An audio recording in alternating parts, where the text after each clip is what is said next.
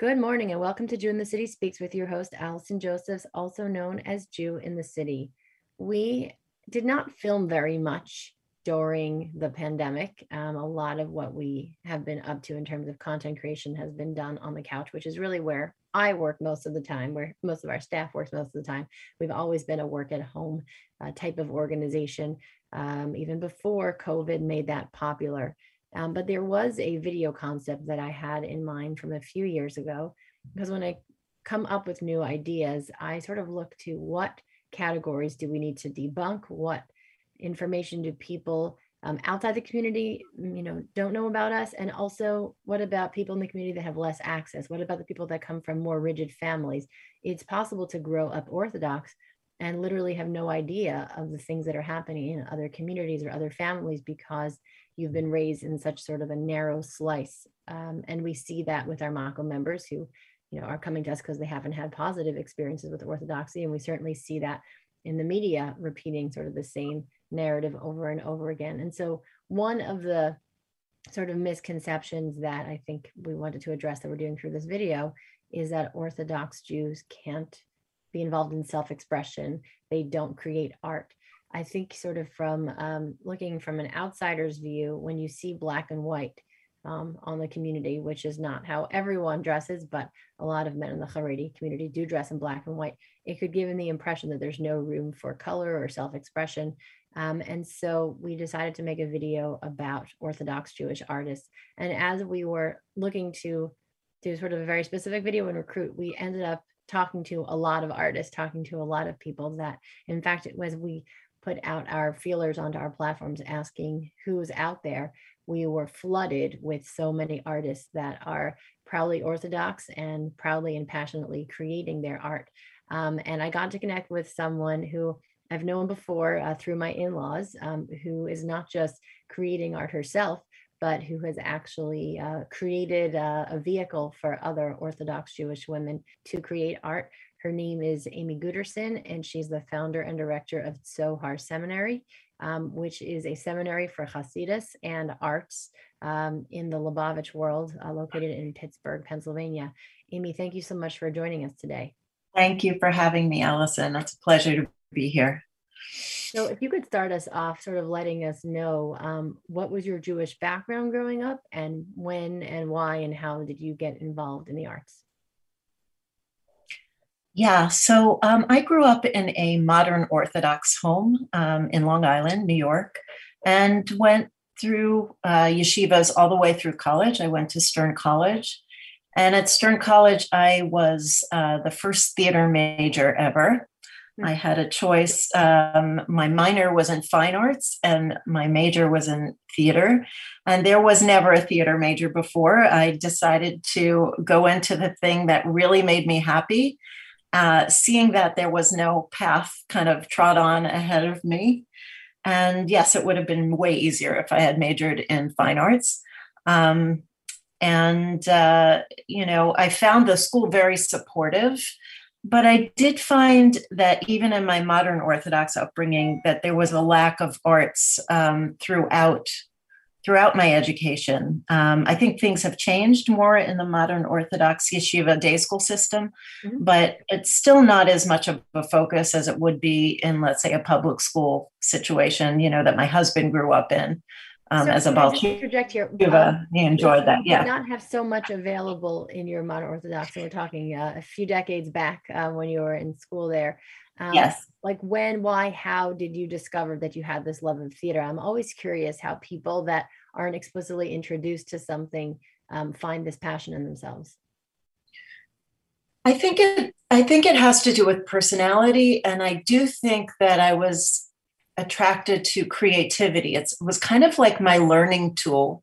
You know, now that I'm in education, which I never had planned to be, um, I find that, you know, when I was in the classroom, I was doodling or my head was somewhere else. And it was only when we were like allowed or told to activate something, like write a play about this, that I really became engaged. Mm-hmm. Um, so I'd say I really tuned out of half of my education because it wasn't approached in the right way for me. Mm-hmm. Um, and if you talk about the kinds of learners, you know, there are what learners, how learners, why learners. Uh, and I would categorize the kind of learner I was as a what if learner. So I'd listen for 10, 15 minutes till something actually grabbed my attention. And then my mind would be off wondering, well, if this is true, what can I do with this? What if this became a play? Or what if this, you know, was taken to the next degree? And that's the way I learned. If I had learned history through the lens of, of write a screenplay about this time in history, I would have been completely engaged, but I was not. And so it was only during the after school times that my parents allowed me art lessons or dan- dance lessons or or even acting lessons, whatever they were. Each one of those things I was totally engaged with. So it was a personality thing and a way of learning thing early on for sure. And also, I was exposed. I wasn't growing up in like a Hasidic neighborhood. We were exposed to the arts and culture and film, and we went to theater. So I could see what was around me, even though it didn't feel accessible to do on a professional level. Mm-hmm. But you push. It seems like the um, the artist was created to create, and so even if the path isn't so clear in front of her, um, she'll kind of find a way to break through. So I didn't read your whole long bio about some of your different um, acting and theater experiences, but if you could take us through once you did this, um, you know, acting major, a theater major at Stern, take us through a little bit of your professional background in the, the world of theater. Yeah. So, I mean, initially my intention was to find a way to do it within Orthodoxy. And I did step away for about four or five years when I was studying acting seriously. Um, I studied with a woman named Uta Hagen, who is a very was a very actress and and acting teacher. Um, and I studied with Mike Nichols, who was the director, and a man named Paul Sills, who started uh, the first improv theaters in this country. Mm. So, you know, having studied with those people, and then I did act off Broadway. Um, some of it was Jewish theater, some of it was Yiddish theater. Um, and that was great to connect the parts of myself. But Wait, you um, speak Yiddish? You were I, able to speak Yiddish? I did not know almost any Yiddish, and none of the younger people did. And we learned the, the roles. I had some nightmares about like forgetting my lines for sure. Um, but we managed and uh, we were taught Yiddish for the play, all the younger people in the play. It was at the Folksbiene Theater uh, which is known now for having the recent show Fiddler on the Roof, but this was before then, way before then. Mm. Um, so yes, I got my Actors Equity uh, card. Uh, was a member of the theater union, and acted professionally uh, for about four or five years uh, before deciding again to observe the Sabbath and just kind of threw my hands up to God and said, "Hey, you know, I forged this profession into this profession, and you know, uh, it's up to you to lead me where I'm supposed to go next. And that's how it's been since then, um, you know, keeping Shabbos again. And actually, that's when I got more into Hasidus, which I really didn't know that much about before. Mm-hmm. Um, my husband was Makarev through Chabad. He grew up Reform out in Seattle. And um, so we got into Chabad here, how it is here in the States. We moved to a community here in Pittsburgh that is, I would say, mostly comprised of Bali Tshuva, uh, Chabad Bali Tshuva, and a mix of other, uh, all kinds of Jews, which really appealed to us because we felt that we were different kinds of Jews all in one. Um, and it's been a, a, great place to be. It really has. So this is where we raised our our kids, and um, you know there are several creative paths that I've tried to uh, find you know ways of, of utilizing uh, my talents and creating places for others and that's partly why i know your mother-in-law um, ways for others to express their own talent so we started a jewish women's theater group years ago called Kolisha, which was jewish women across the spectrum of judaism coming together and creating original theater based on their um, issues as Jewish women and issues of unity and disunity. Um, and we did that for about 15 years. Um, and then I started on the path to start Tzohar, Um, Before you go to Tzohar, let me just ask you yes. to step back. So you said you put your hands up to God to kind of take me on this path. were you able to Yeah. work any acting gigs, theater gigs once you took on Shabbos, or did that door basically close to you and people couldn't work with with your religious requirements? Well, it kind of all happened at once. The last play that I did, uh, where I performed on Shabbos, was a body restoration comedy, whereas a lot of the others had been uh, Jewish theater, Jewish related. Uh, this one, last one was not, and I was in a very spiritual headspace. And I decided from the start of that production, I was going to walk to the theater. And so I walked. I lived on the Upper West Side. I walked all the way down to the uh, to the Lower West Side, and you know did did theater. And then by the end of that play, I just said, "Yeah, I can't I can't do this anymore. I've got to." You know, really do Shabbos, and we'll see what happens. And very soon after that, I met my husband, and and we moved. So it was a whole life shift all at once. Mhm. Um, but I found that um, there were certain things that were open to me. Uh, there's a group called Pittsburgh Playback Theater where I performed improv for about 25 years. And it was a theater of service where we played back the audience's stories and feelings through improvisation. Mhm. And I was a pretty skilled improver with my um, with my background. So in in studying improv.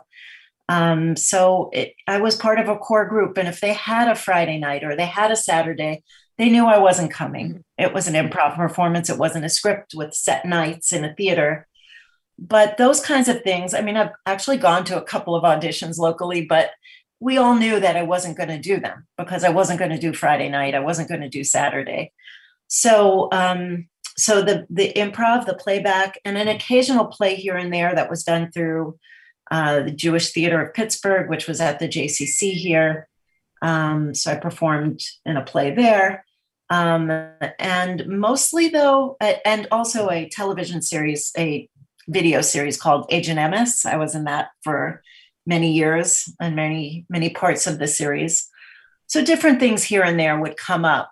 Um, but as a whole, I had to find other ways to uh, use my talents and creativity. And so within that women's theater group, I became an artistic director. I taught other women improv and theater, and we developed original theater. So that was part of my improv slash acting background that I kind of gave forward. Um, so it's actually been interesting that I guess I've been meant to create these vessels uh, for others. You know, sometimes your limitations open you up in new ways, and that's definitely what it's been for me. Um, part of that ride, for Do you have sure. any thoughts on, and then we're going to move on to Tzohar, uh, Tzohar in a moment. Um, do you have any thoughts? Because I just think about this a lot. There are certain fields that um, are more sort of um, flexible for the, you know, Shabbos observing Jew, law. Um, I think a lot of doctors in the New York area figure that out. Finance. I mean, you kind of have like some of the bigger category, uh, you know, jobs that more people are in in sort of the New York area. And then you move on to sort of like entertainment, media, sports, and there seems to be a lot less um, understanding, flexibility, willingness to, you know, work with the Shomer Shabbos person. Do you have any thoughts about why that is? Is it just the nature of the schedule? Is it just that less Shomer Shabbos people have tried to push their way in, and so therefore there's just less? Yeah, I think you're absolutely right there, Allison. I think it's two sided. I, I think one, yes, there's less knowledge. Nobody's going to bend for me for me on Broadway, although they did bend for Dudu Fisher um, in Les Miserables. He came in from Israel, and I think they they had somebody on Friday night and Saturday who who was in for him. But you know, that's a very very rare thing. Um, we hear recently about sports and baseball. There were two drafts. Uh, some young men who are Sabbath observant who who were drafted um, into MLB. Um, so yeah, I would say entertainment and sports are probably are probably the big ones. But then you have to ask yourself on the other hand, and I still ask myself this: How much have I tried to forge ahead, knowing that that was my limitation? Like, um, how much am I trusting in God to say? Okay, I'm going to put myself out there. Now, I know for most theater that's not true, but can I put myself out there for film and TV? Will most people have the attitude of, well, forget her? Right. Perhaps. But, you know, I think at my age now, I'm kind of getting a different view of it. I'm kind of like, I have nothing to lose. Um, I'm, I'm doing other things that I care about, Tzohar being one of them. And um, starting to get back into the idea of, of wanting to act, that none of the other things that I've done have replaced um, that art for me. I mean, I've become a, a, theater director, a film director, a screenwriter, a producer, um, a teacher. And none of those things use the same part of the brain or the same part of my functioning that that acting do um, that acting does. And uh, i'd like to put myself out there again for that. So that's something new that's coming to me you know and i think that has to do with feeling good in my own skin and feeling like god will provide me the path that needs to be provided for. And if it's not meant to be it's not meant to be. So I think that has to do with me being at a different spot in life and a different time.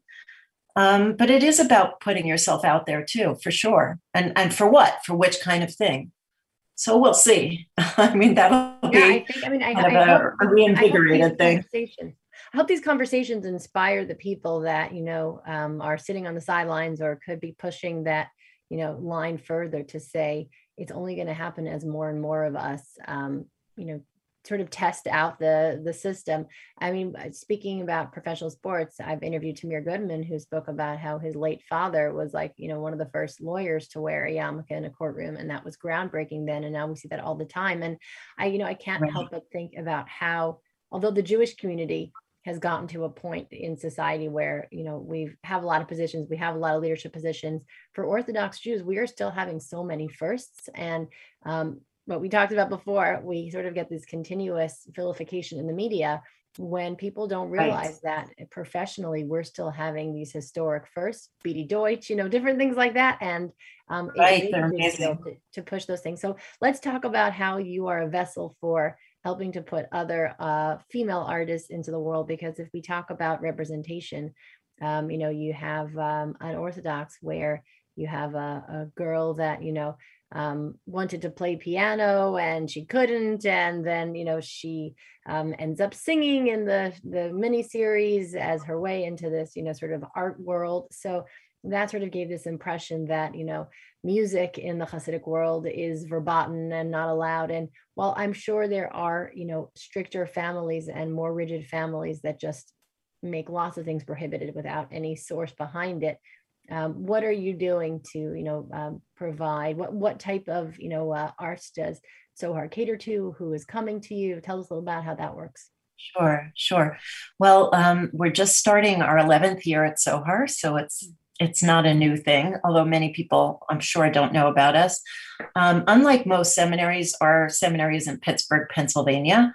Um, and because i was part of a chabad community anyway and I really felt that the arts and Hasidus would go well together, which they do.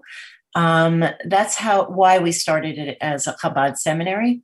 But it is starting to appeal to some young women, uh, for example, in Lakewood or mm-hmm. from the more modern Orthodox streams.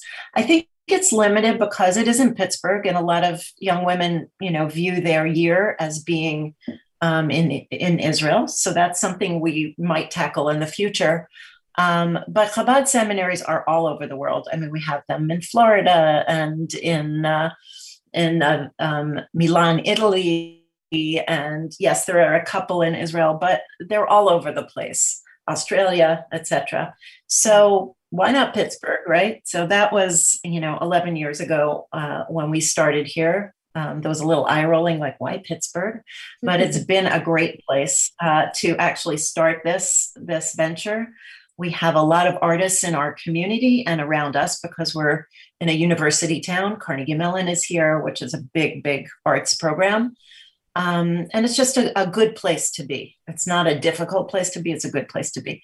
So, the initial thought of starting Tzohar was my own battle of okay, I'm a young Jewish woman who knows about her Judaism and has grown up with it. And I'm not trying to shed it. I'm not, I wasn't constricted terribly like the woman in unorthodox seemed to be. Mm-hmm. Um, and um, my daughters weren't. and I grew up more modern Orthodox. My daughters grew up in this very Baal Teshuva um, Chabad community, which I have to say, in some ways, I find more liberal, in some ways less. But it's it's more negligible there than what you're seeing in unorthodox, which is a very um, much more extreme community. Mm-hmm. So um, I'd say um, even the the Chabad girls that I get are pretty worldly. Um, many of their uh, parents are on shlichut, like they're off in who knows where um, across the United States. Also, they come from other countries. So we're getting some pretty worldly girls. Um, and the initial thought was, okay, I couldn't really, I mean, thank goodness for Stern College that I could for a few years, but I couldn't really put my Judaism together with the acting that I wanted to do. And I have two daughters who are musicians and singers. And I felt like, where could they go to learn about all parts of themselves? So, not just, you know, to cut out like I did to go study acting and cut out of my Jewish world, where can they stay in the Jewish world? And where can they develop their artistic selves? So that was the initial thought of creating Tzohar that they could come and spend a gap year involved in Torah and Hasidut and deep learning of creativity in the arts. And knowing that they haven't had that in their schools almost nothing. Like really if they have an art class you know in 12th grade you know once a week that's considered great.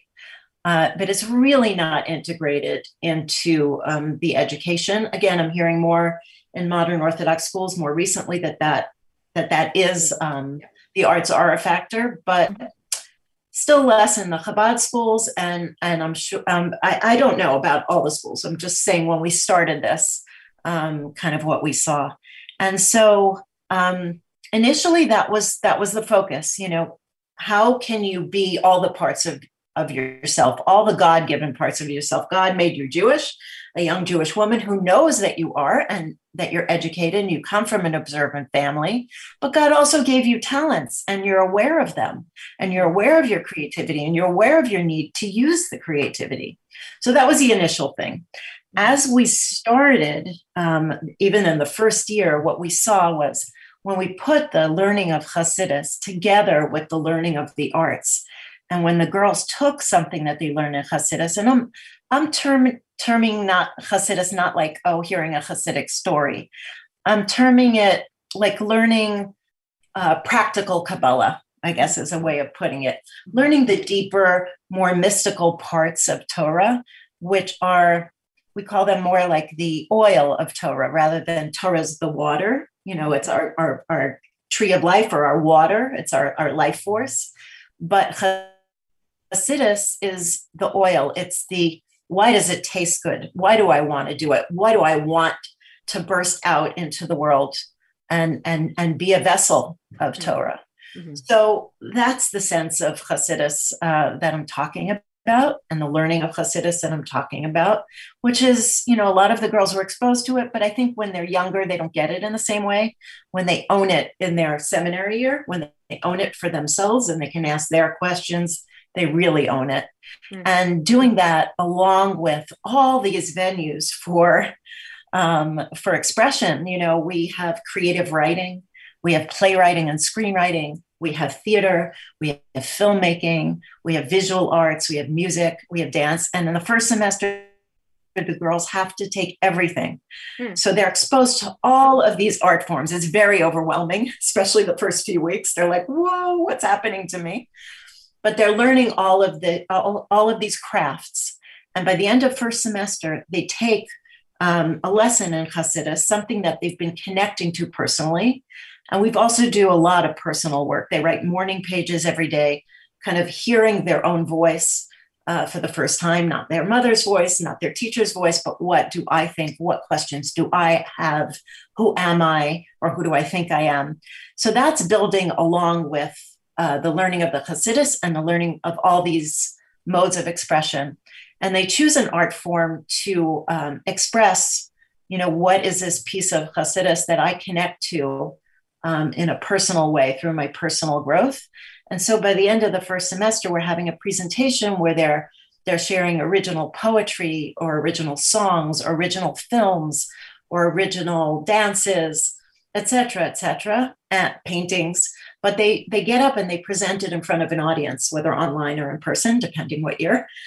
And um, they're sharing themselves with an audience as an artist for the first time, as a young Jewish woman who has grown so much from the experience, and as an individual. And so that's been our process and kind of what's been mind blowing to us in putting the Hasidus and the arts together. Just seeing the the huge um, personal growth that happens, um, and the excitement for their Judaism and their expression and their arts. And they don't all become artists in the end.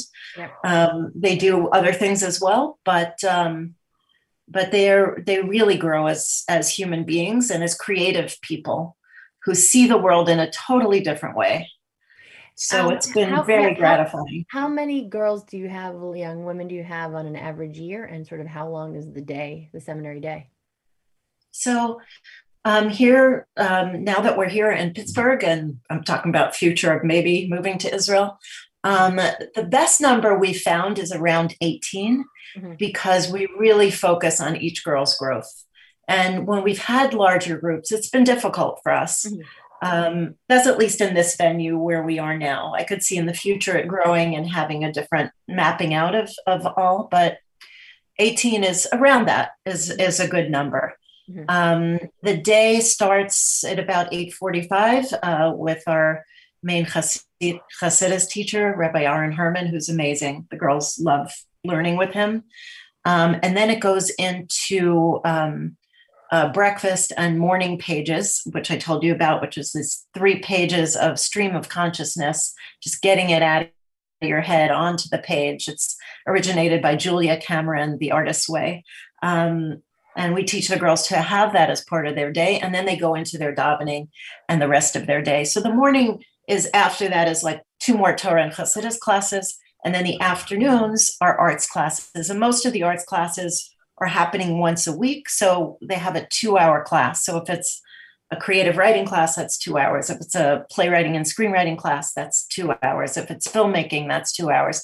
And um, improv, I do with them this afternoon. That's a two hour class. So, um, so they're really entrenching themselves in that afternoon into that art and they're getting a holistic kind of approach to creativity and they start to find you know what things do i really love and what what am i attracted to? What am i good at? What am i less good at? But is it okay to just play?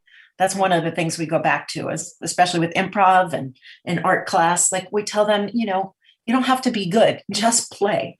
Like regain that sense of being in a circle in improvisation. And you're going back to kindergarten and having the sense of not behaving behind your desk only, but finding it. I always say to them, park your brain at the door. This is a different part of you that you haven't been taught to to utilize. And so they're really dipping into their creative selves.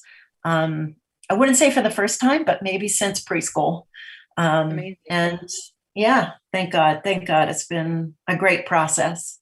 We've learned a lot. Beautiful. Um, I we're just about out of time now, but let our listeners know how can they find more about Tzohar.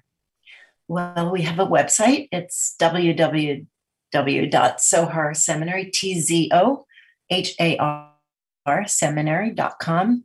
Uh, Tzohar is uh, from Parshat Noah, and it's either the window or skylight that um, Noah put into the ark, or Rashi terms it either a precious stone that shines its light out. So we think of it in both ways of light, letting the light of creativity into these young women's lives or sharing their precious light out with the world. So that's been our image um, that works so well. And I just want to add that, you know, with all that's kind of being put out there about Orthodox women, I think that that this is a game changer that these will be some of the young women in the future who will create some of the media that you're seeing out there. I have a, a former student who's an animator who's working on Marvel films. Um, there's a young woman who graduated who um, creates prosthetics. So they're using their creativity and, and moving out there in different ways that that haven't really been done before. And it's very exciting to see. And they're going at it with a real appreciation for their Judaism, for their Torah, for their Hasidus, and for creativity, and with connecting with the world. They're not hidden off in a little bubble. They're out there. So This is a real uh, twist on before we saw sort of the negative of Hasidic, and now we can see sort of the positive of Hasidus. And I think we may need to uh, interview some of your alumni as well. But we're so grateful for your time and uh, what you're doing for you. Israel. Um, and so we wish you continued Hatzlacha. Thank you, Allison. Thank you for having me. It's been Sure, a pleasure. catch us to be here. Same time, same place next week. Bye bye.